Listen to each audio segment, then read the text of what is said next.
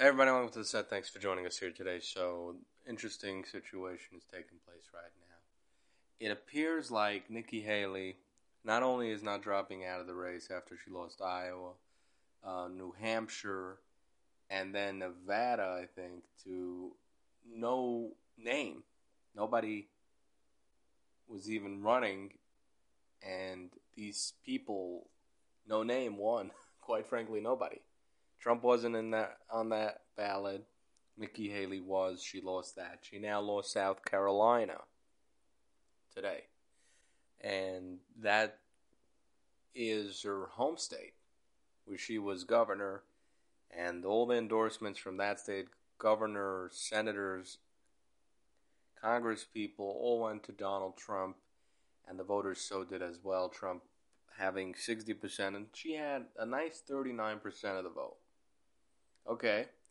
Um, are these really voters that want to stand behind Nikki Haley, or do they just despise Trump?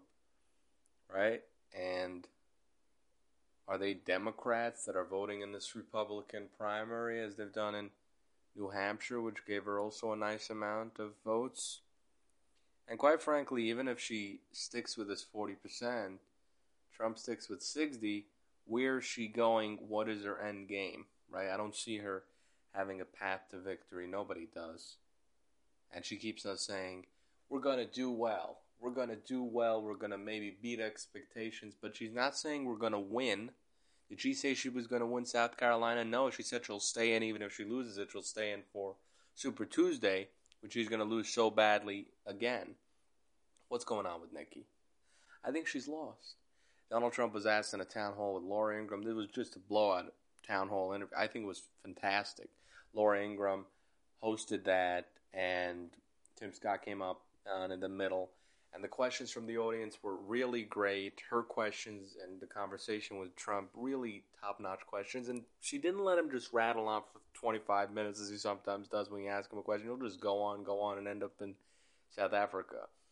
Um, and that's not a problem, but you know, a lot of things are repetitive, and she really hunted down responses by cutting in at at a moment where he was silent for that split second, where you could, without insulting him and being too aggressive, cut in and ask him a specific question about something else.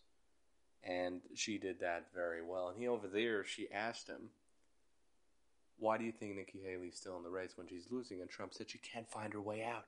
She doesn't know how to get out, right? And and that's quite frankly what's going on. She is dead in the water, completely over. What did it? She ran in, got into this race last year, even called President Trump before she got in to ask him if she could run. He said, like, you could, but he doesn't think she should, right? She let him know that she's going to run. She didn't attack him until very recently, until basically the Iowa uh, primary caucuses. And then uh, by New Hampshire, she started really attacking Trump aggressively. What happened here? What was the strategy? So let me tell you what I think. At this point, she's dead in the water. She cannot get out of the race. She's nothing to lose from staying in the race. She drops this uh, election campaign of hers, and she has no future. When this is over, Nikki Haley is a thing of the past, has really no future in the Republican Party anywhere. The establishment Republicans have abandoned her by endorsing Trump and coming out against her. Tim Scott, Ron DeSantis, you know, she's done.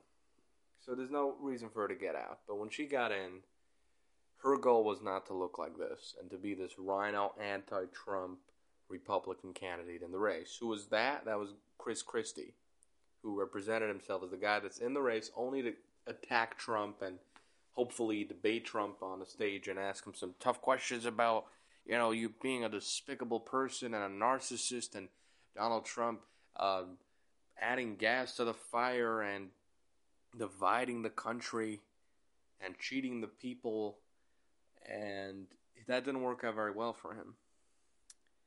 But he did get a small base. Nikki Haley went into this race, and I predicted when she got in on Jimmy Failla's Fox Across America radio show that she's in this race to be Donald Trump's VP. And what's at play here? Why did Trump allow her to run? Right? She even asked him on the phone. She asked him, Can I run? And he let her. I said back then it's because she will be his VP pick. She won't beat him. Because back then, you had a MAGA Trump voter base right after the midterms when Republicans did poorly who said they're sticking with Trump no matter what, and that was 35% of the Republican Party. 35%. You had 65% left. What happens with that 65%? You have a candidate, Ron DeSantis, running against Donald Trump, and 65% don't want to do Trump, right? They go to Ron DeSantis. So that sounded like a pretty good thing. I mean, DeSantis gets in, he could do it, he can make it. Good for him. But what happens when you have other candidates jumping into the race? Because the 65% that would vote for DeSantis, if it's Trump versus DeSantis, aren't necessarily the biggest DeSantis fans. They just want an alternative because they saw that we lost with Trump in the midterms and a lot thought in 2020. And they're like, let's get somebody who can actually win. It doesn't have this hatred built up against him in the Democrat Party. And that would be maybe DeSantis, Nikki Haley, or somebody, right? So DeSantis was in. Uh, Vivek Ramaswamy got in. You got some other no names. I don't even know who who got into the race. But Trump really needed as many people to get in so that they split up the 65% of not vote Trump voters. Right? And that's why you saw DeSantis at 20%, Nikki Haley at like 15, Vivek Ramaswamy at some point at 10%, Christie at 4%, and Trump still at his 30 40% base. And that was before the indictments came down, which really helped, helped Trump. And so the idea being, I think, between Trump and Haley was she was going to be in this race, not win, but help Trump win by taking away from the voters that would vote for DeSantis if Nikki Haley wasn't in the race. And they would split up the 65% among other candidates. But at the same time, without attacking Donald Trump, Nikki Haley was going to build a very good base of voters that like her. And she managed to do that. What are we talking about percentage wise? 15 to 19 percent, right? Maybe a little more than that. And that's what we saw play out in Iowa. And the fact that she was in the race helped Trump win and hurt DeSantis, right? Okay. So that really, her being in the race was a favor for Trump, helping him win. Now, when she gets that 19% that vote for her, and Trump is the Republican nominee, eventually he takes her as a VP pick. She's a woman, she's qualified, and she's not such an extreme MAGA Republican. He's pretty establishment, but more moderate, okay? She didn't have any haters at that point, really, when they were thinking about setting it up this way. She would bring her 19% voter base out so strongly in the general election to vote for her for VP, Trump for president, and Trump would have his MAGA base, and that would help Trump win against the Democrats in 2024. That was what the game was. So what happened? Right? Iowa, Trump wins over 50%. He didn't expect it necessarily. Nikki Haley at 20, DeSantis at 20, right? Okay. DeSantis got out of the race, Vivek Ramaswamy got out of the race. Why did Nikki Haley get out of the race? If the plan was that she was going to help destroy DeSantis' campaign and help Trump become the nominee and then be the VP pick, why didn't she drop out of the race, endorse Trump, become good with him? Because up until I, uh, after Iowa, basically, or a little before that, she didn't attack Trump at all, so that she could have gotten along well with him. She could have gotten out of the race, stood behind him, give rallies in the name of Trump, and then become his VP pick. But why not? Why didn't she do it? She's not stupid. I'll tell you why she didn't do it because what happened was somebody by the name of Vivek Ramaswamy. Anybody know who he is? So he, he appeared like this nutcase on the debate stage who was just a Trump wannabe, and he's a pretty bright fellow. Has some good ideas. Interesting guy, I got I gotta say. And now he's turned himself into a TV personality. He's he's a very successful guy. I think this campaign of his was very successful, even though he didn't become the nominee. That was not his goal. Obviously, he was thinking, you know, he wants to be the nominee, but he made himself famous like never before. His book sold like heavy, and now he's a TV personality on Fox. He was a billionaire before, but he still didn't have this kind of access that he has now. And, you know, speak for Trump, will be a public figure like he was never. And he was on a debate stage, and what was he using to make a name for himself? He wasn't attacking Trump because, hey, right? He was saying he's a MAGA guy who just doesn't have the Trump baggage right? So what did he pick? Nikki Haley. He went after her so aggressively, and he had some meat to use, which is the fact that she's a little establishment and pro-war, which is something that he's against. And he kept on mentioning how corrupt Nikki Haley is and how corrupt she is.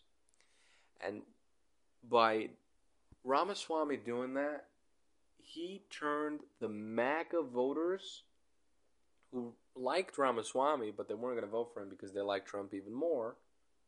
And but they were listening to Ramaswamy, and they heard what he said about Nikki Haley and the rhetoric, and there was and is some actual truth to the fact that Nikki Haley is a pretty corrupt politician, and they bought into it, and the MAGA folks started hating Nikki Haley viciously, and that happened over the summer, September November, October, right? And by the time Iowa came around, there was no way that Trump would be able to take Nikki Haley as a VP pick for the 2024 general election. The MAGA voters wouldn't accept that. They wouldn't be happy with that. Because she was turned in by Vivek Ramaswamy, who convinced all the MAGA voters that Nikki Haley is a corrupt politician and that pretty much blew it for her. Right? And people think you saw how aggressively DeSantis and, and Nikki Haley were going on against them, each other during debates when they were there. The biggest enemy and the destructor of Nikki Haley's political future, his name is Vivek Ramaswamy, and I just explained why. Why did Vivek do that? I believe because he wanted to be the VP pick, okay? Uh, he didn't want Nikki Haley to be the VP pick, so he destroyed her and made his chances of being VP even bigger. Although they're pretty small. Tim Scott seems like the likely nominee uh, for VP that Trump would take when he runs in the 2024 general. Um, although I don't think Tim is a good pick. I think it would build up hatred even more in the general election. Although he's a pretty moderate Republican, the fact that he's black is a problem with Democrats who the thing they hate the most, the voters and the politicians are black Republicans. I mean, if you're black, you're not allowed to be a Republican because Republicans are racist. How about the fact that saying that if you're black, you're not allowed to be a Republican is pretty racist? Well, that's not in their book of rules as it relates to racism. Whatever they decide is in is in, whatever is out is out. And this is perfectly fine saying that a black person is not allowed to be a Republican and not for sure not a Republican politician. Oh my god! And um, I don't think he's a great pick. Uh, it seems like Trump is thinking of taking him. Kristi Noem, who's the governor, pretty moderate, a little bit establishment, but okay. And it seems like he might take her. Tulsi Gabbard was floated another reason why Trump wouldn't take Tim uh, Scott would be because he's a senator and he's there already. And the Republicans don't even have the majority in the Senate. And, you know, to get rid of Tim Scott, someone who was pretty set up in the Senate and could win re election easily, and then you have this challenge of possibly a Democrat winning against the next Republican uh, contender who would be taking Tim Scott's seat. Um, and in the in the election, right, unless you got someone who's really solid that could win, it's it's stupid to get rid of Tim Scott in the Senate. So you need that vote. You want Tim Scott, who could win again and again an election, to stay in the Senate and keep that seat for the Republicans. What about Marjorie Taylor Greene? What about Lauren Boebert? What about Matt Gaetz? None of these people will be Trump's VP pick because they're too extreme. I know they're MAGA folks, but they're just not someone that you want to have as a VP pick when you want to kind of calm the tone down a little bit. Right? They're just so extreme and so hated by the left, and so many Republicans also despise MTG and Matt Gaetz. And quite frankly, they're a little loony kazoony. Vivek Ramaswamy, I think his chances are really small, though he's hoping for it and vying for it. it's like so funny that he's standing there with Tim Scott, and Trump is bragging about Tim Scott, and he's like, Vivek, here's your 30 seconds, but make it quick. Like, literally, that really happened. And, uh, you know, Vivek is giving that big, huge smile and handshake to Tim Scott, but it's like, come on. Tim, get out of the way. I want to be the VP pick because it seems like Tim Scott's going to make it. I don't think he should be the pick. I'd say Kristi Noem. I mean, uh, maybe some others. Kari Lake, no, no, no. Again, she's like MTG kind of situation. That's the bottom line of the sitch.